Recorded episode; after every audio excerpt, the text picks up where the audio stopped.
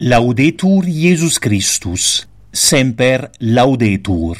Qui radio vobiscum, una voce cattolica nella tua vita.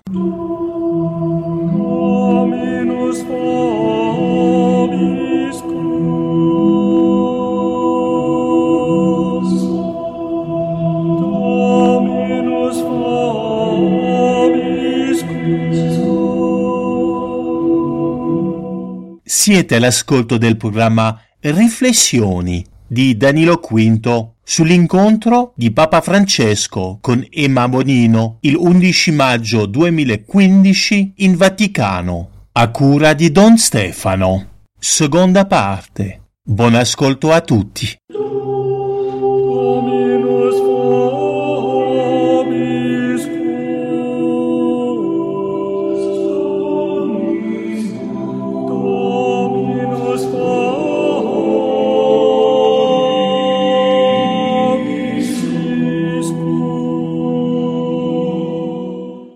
Questi incontri, se si volesse esaminare questa situazione, questo incontro solo da un punto di vista pragmatico, diciamo, da questi inviti, questa, questo- questa vicinanza a pannella, queste telefonate alla Bonino, eccetera, che vantaggio c'è per la Chiesa e per la fede?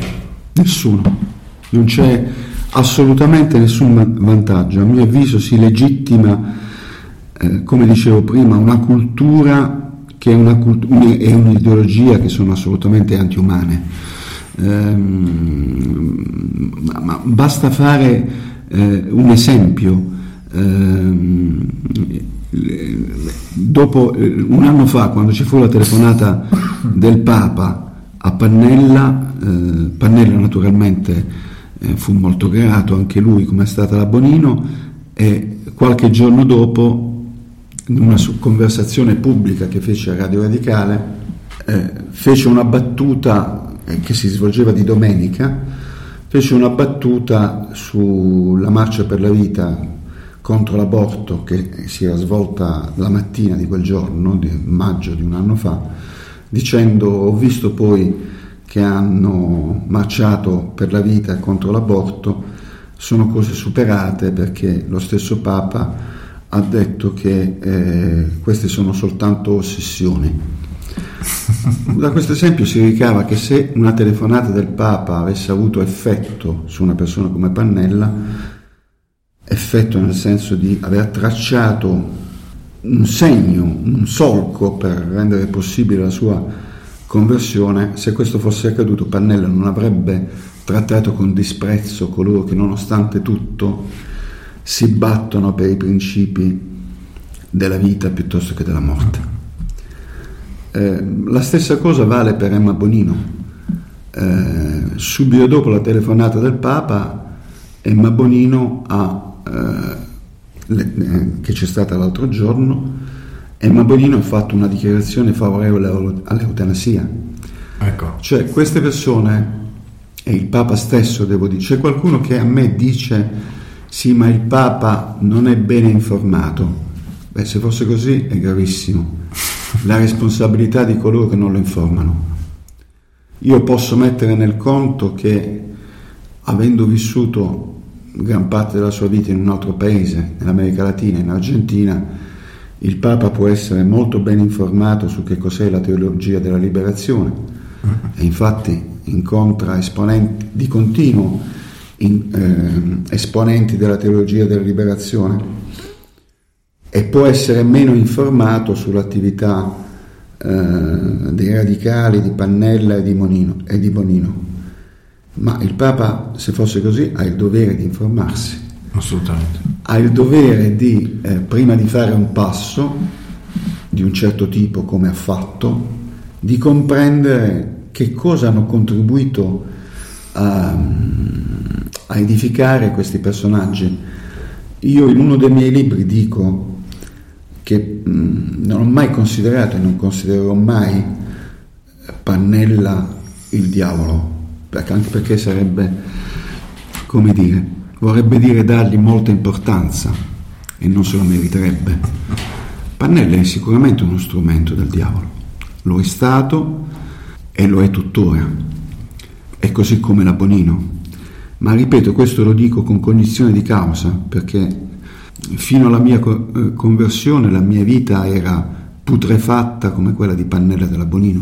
Io sono stato un autore del male, ho, ho perfino raccolto denaro perché le idee di Pannella di Bonino si, si mante- materializzassero, si realizzassero. Ho capito, e questa è una delle cose eh, più sofferenti che ho capito, che eh, Pannella e Bonino hanno avuto eh, per realizzare queste loro idee la complicità di gran parte del mondo cattolico che io ho conosciuto.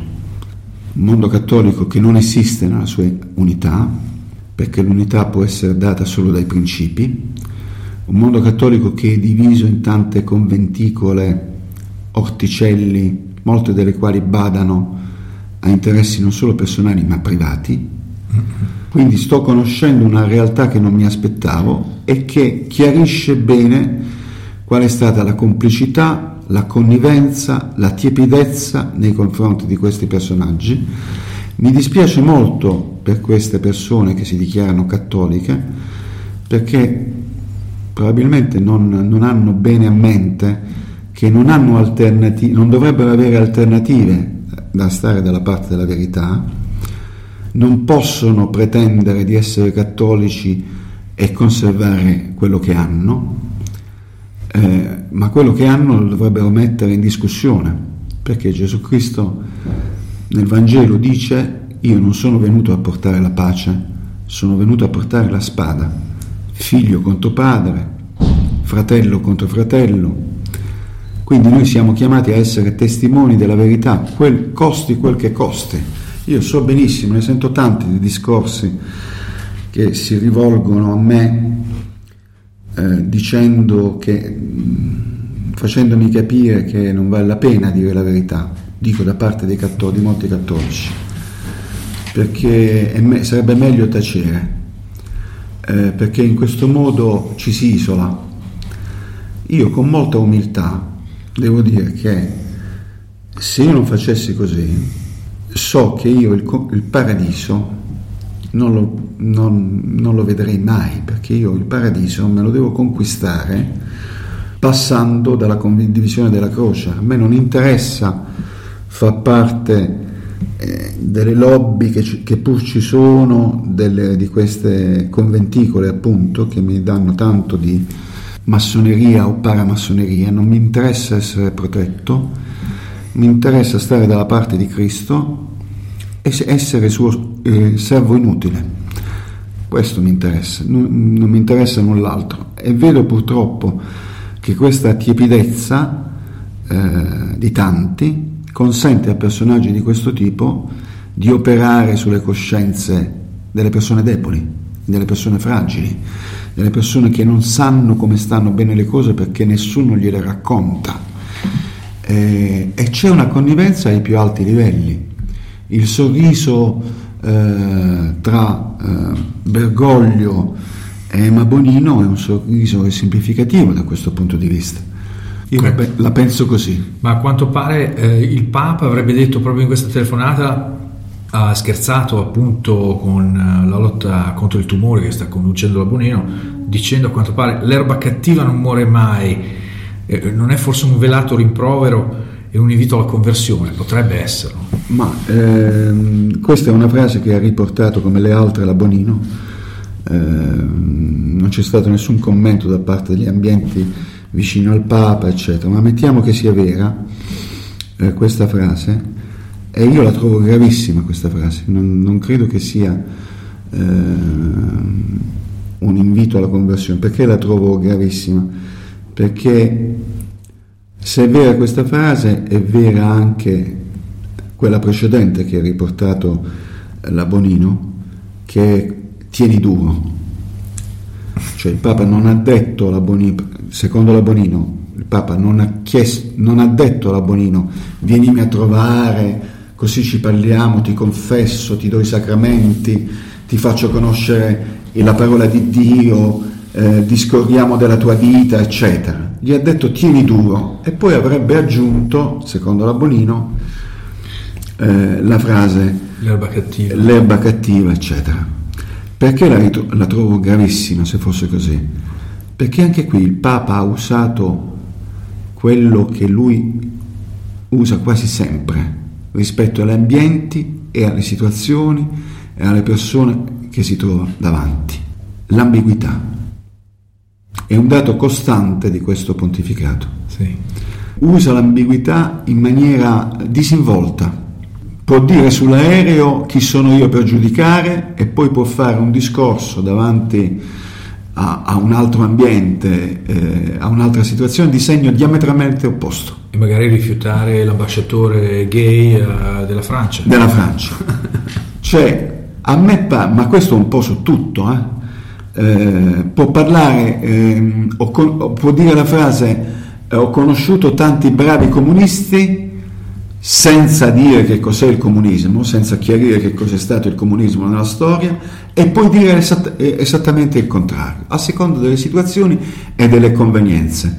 Eh, io non so, alcuni dicono che il Papa anche da questo punto di vista sia un gesuita. Io eh, sento, io- siccome io non sono né un intellettuale né un ideologo né tantomeno un teologo, eccetera, sono un povero Cristo, io sto ai fatti, io sento, infatti il mio libro eh, contiene frasi circostanziate, ambigue del Papa in un senso o nell'altro, io sento, da, e questa è la mia anche sofferenza, sento dal Papa eh, ripetutamente nei suoi discorsi delle cose ambigue in una maniera estrema.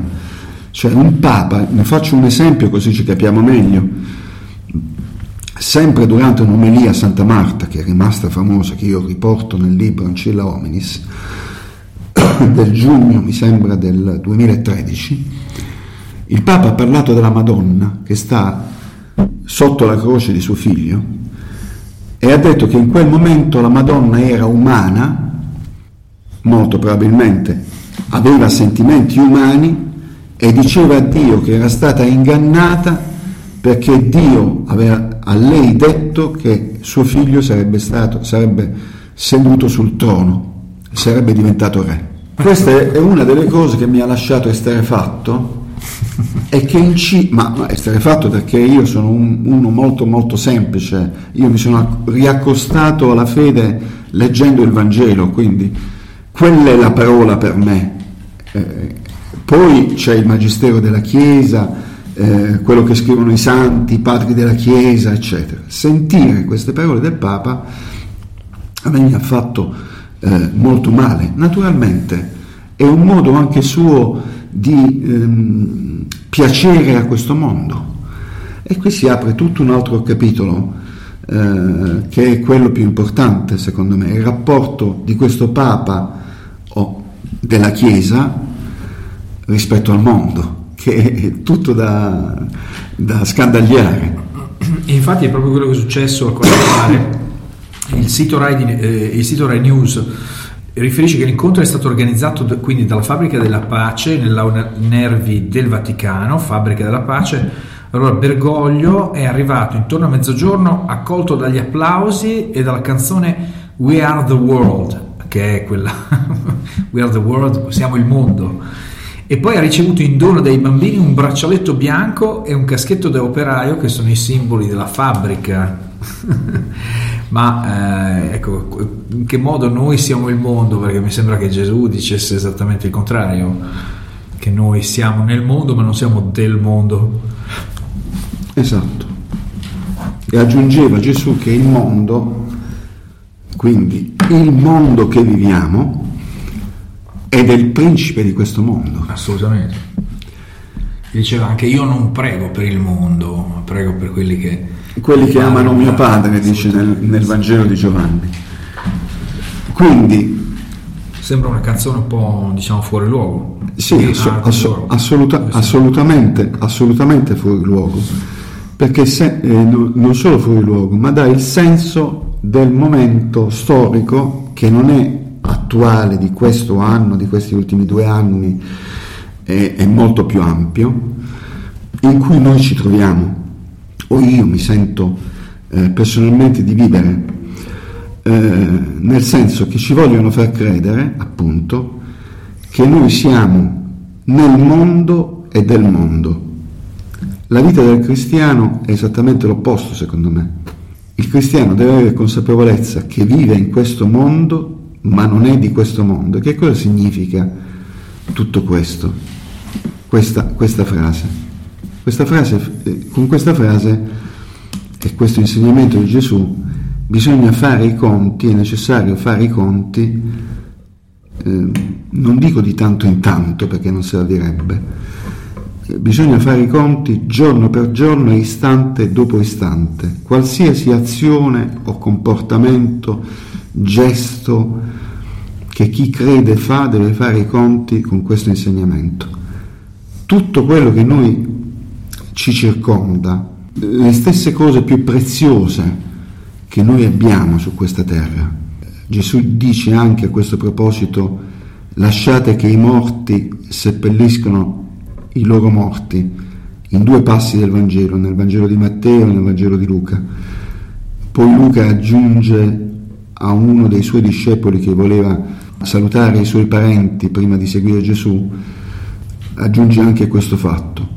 Anche nei confronti delle cose più preziose dobbiamo tenere presente, se abbiamo fede in Gesù Cristo, che non c'è nulla che possa superare il messaggio di Gesù che è un messaggio di salvezza e di salvezza della nostra anima. Se noi ci rivolgiamo e abbiamo attenzione alle cose del mondo, a, ripeto, anche a quelle più preziose, che ci appaiono più preziose, noi il paradiso non lo possiamo conquistare. Questo dovrebbe essere il messaggio della Chiesa. È stato per duemila anni e lo sarà sempre, perché la Chiesa non può essere battuta ma è evidente, almeno a me è evidente in maniera chiarissima, che ci sono forze che operano perché la, la Chiesa concorra a edificare una situazione, a rendersi protagonista di una situazione che è contraria al messaggio evangelico. La Chiesa non può servire l'uomo, come ha detto Paolo VI a conclusione del Concilio Vaticano II. La Chiesa non serve l'uomo, la Chiesa è eh, di Gesù Cristo, è stata istituita da Gesù Cristo per salvare le anime, non per, sal- eh, non per salvare l'uomo, eh, per servire l'uomo in quanto tale. Allora è questo che si sta eh, consumando ehm, da molto tempo e t- sta trovando un epilogo in questi tempi piacere al mondo. A quale mondo? Al mondo che massacra le persone con le guerre, al mondo in cui è diffusa la droga, eh, al mondo fatto di tante situazioni di violenza, di... questo è il mondo eh, che ci circonda. C'è un mondo del bene, ma il mondo del bene va costruito richiamandosi appunto alle priorità del, della vita dell'uomo, che, che non sono i desideri mondani, i desideri materiali, sono quelli spirituali. È il pane della vita di cui ha bisogno l'uomo. Attraverso il pane della vita, che è quello spirituale, le cose materiali del mondo possono cambiare. Non è la teologia della liberazione che può cambiare il mondo, eh, la miseria dei popoli sudamericani. Ed è certo, è evidente che in una situazione di questo genere, se il Papa va incontro alle esigenze del mondo, un personaggio politico come Castro può andargli a dire se continua così io divento cattolico. È comprensibile una cosa del genere perché piace in questa direzione questo Papa, eh, nonostante la confusione che sta operando tra i cattolici, che è endemica eh, si, eh, eh, si, si, percepisce in maniera molto, molto netta, molto chiara. In questo incontro il Papa ha anche detto di fronte a persone che provengono da paesi ed etnie differenti, che hanno altre tradizioni e religioni, ha osservato, il vostro atteggiamento è quello della conoscenza e del dialogo, per l'inclusione di tutti nel rispetto delle leggi dello Stato, cioè questo basterebbe per essere un bravo cristiano, eh, cioè un massone potrebbe dire lo stesso, rispettiamoci tutti, eh, rispettiamo le leggi dello Stato e così si fa l'uomo perfetto, è possibile poi costruire una pace senza credere nella stessa verità e avendo poi degli obiettivi e dei fini opposti come fanno le diverse religioni.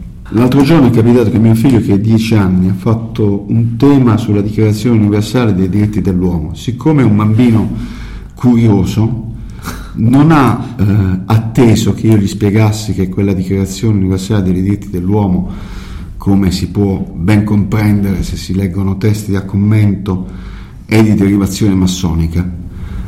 L'ha capito da solo perché è un bambino che legge molto e allora ha, dopo aver scritto il tema mi ha posto la domanda come mai i principi che pur sono validi, quella, perché in sé la questione della fraternità, dell'uguaglianza eh, sono principi validi della libertà, della libertà e non so come, che ci dice la verità, vi farà liberi. Come, come, mai non vengono messi in pratica nel mondo? Ed è una domanda molto intelligente. Io gli ho risposto perché non vengono messe in pratica perché quella dichiarazione è nata su altri presupposti e eh, volgeva ad altri interessi eh, i suoi ispiratori. Non ho potuto approfondire perché lo capirà tra qualche anno che cosa, che cosa, intendevo, però è evidente che eh, eh il discorso da fare è questo, qual, qual è ehm, eh, le parole del Papa eh, assomigliano molto a un messaggio di felicità universale. Eh, e questo messaggio di felicità universale sappiamo che è di derivazione massonica.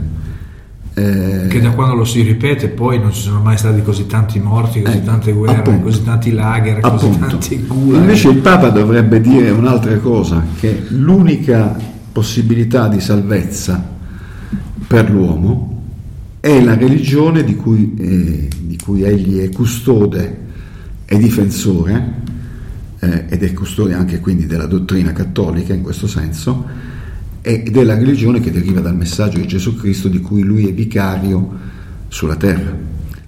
Se il Papa dice a quei bambini, come ha detto ieri, che tutte le religioni sono uguali perché tutte le religioni Ecco, in questo afflato di felicità siamo tutti insieme, eccetera, tutte le, perché basta, eh, basta, perché tutte insieme hanno un elemento in comune che è l'amore, non si sa bene nei confronti di chi, probabilmente dell'uomo, l'amore nei confronti degli altri.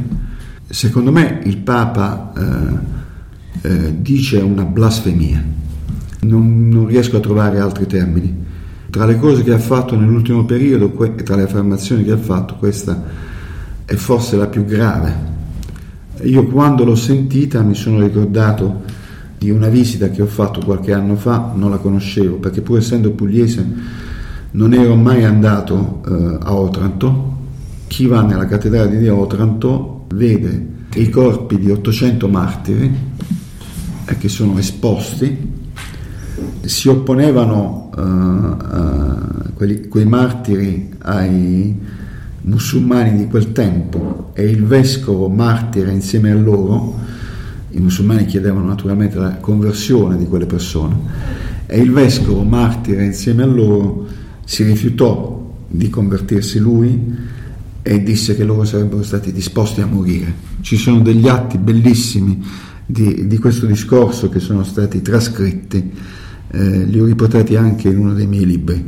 Beh, io mi sono ricordato di questo episodio e penso che ehm, la frase che tutte le religioni eh, eh, siano uguali pronunciata dal Papa si può eh, mettere in paragone a questo episodio storico che è vero, che è accaduto, a tutti coloro che in forza della, dell'unica religione che salva, che è quella di Gesù Cristo, hanno messo in gioco anche la loro vita e la stanno mettendo in gioco in questo momento in tante parti del mondo.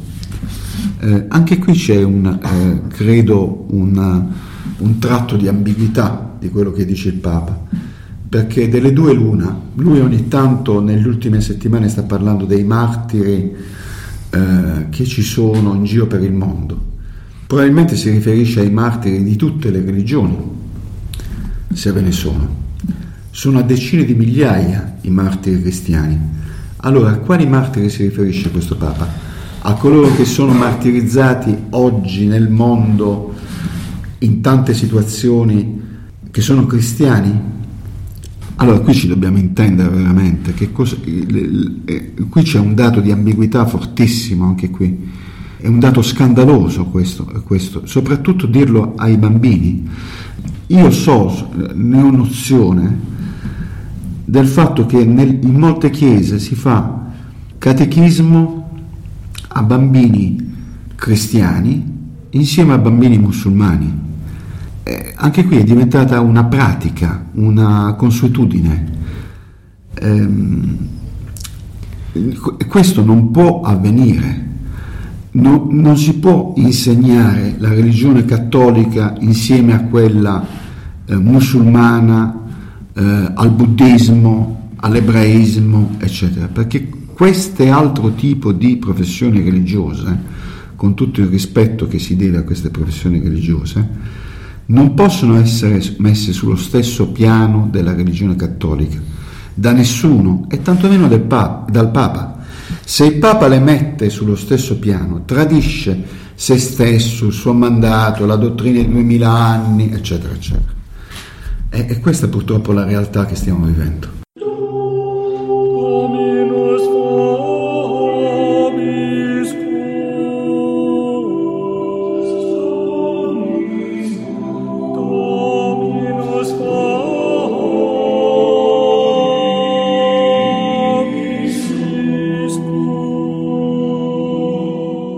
Siete all'ascolto del programma Riflessioni di Danilo V sull'incontro di Papa Francesco con Emma Bonino il 11 maggio 2015 in Vaticano, a cura di Don Stefano.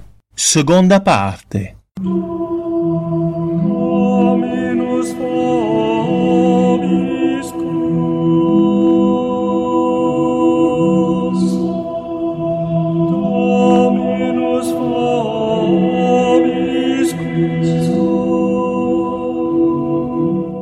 Laudetur Jesus Christus, semper laudetur. Qui Radio Vobiscum, una voce cattolica nella tua vita.